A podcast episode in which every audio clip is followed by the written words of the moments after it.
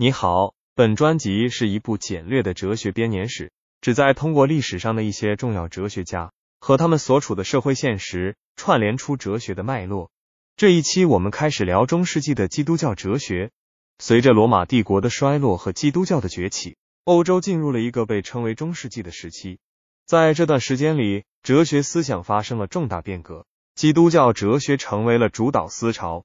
中世纪基督教哲学的核心任务。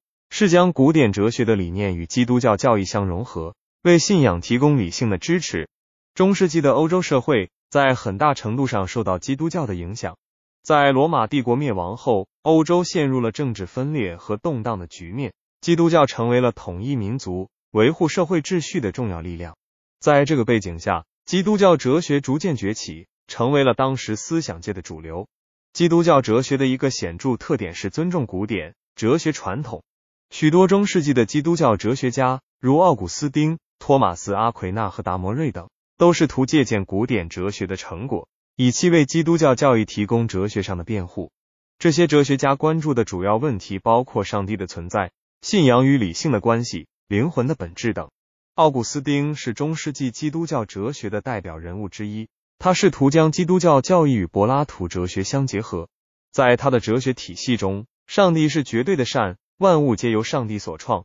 他强调信仰和理性的和谐统一，认为信仰是理性的基础，而理性则可以引导信仰。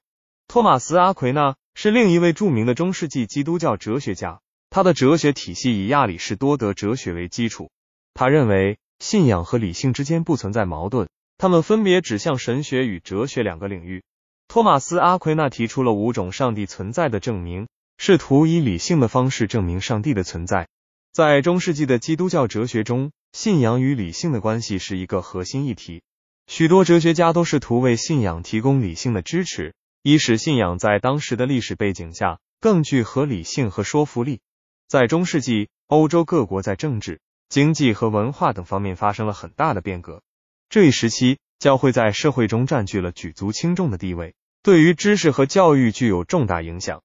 许多知识分子在教会的庇护下进行哲学研究，试图为基督教信仰提供更加稳固的理论基础。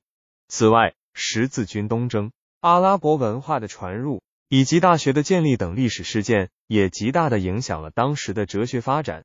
在这个历史背景下，基督教哲学家们试图将古典哲学与基督教信仰相融合，以应对来自异教徒、犹太教和伊斯兰教等其他宗教的挑战。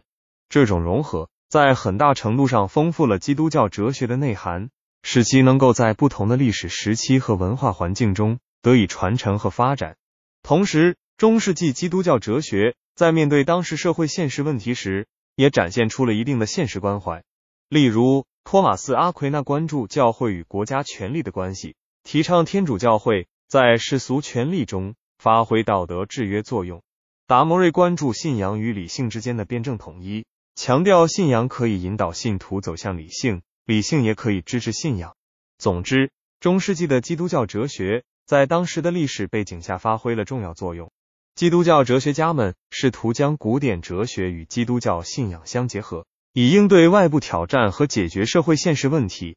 这种融合和发展不仅丰富了基督教哲学的内涵，也为后世哲学思想的发展奠定了基础。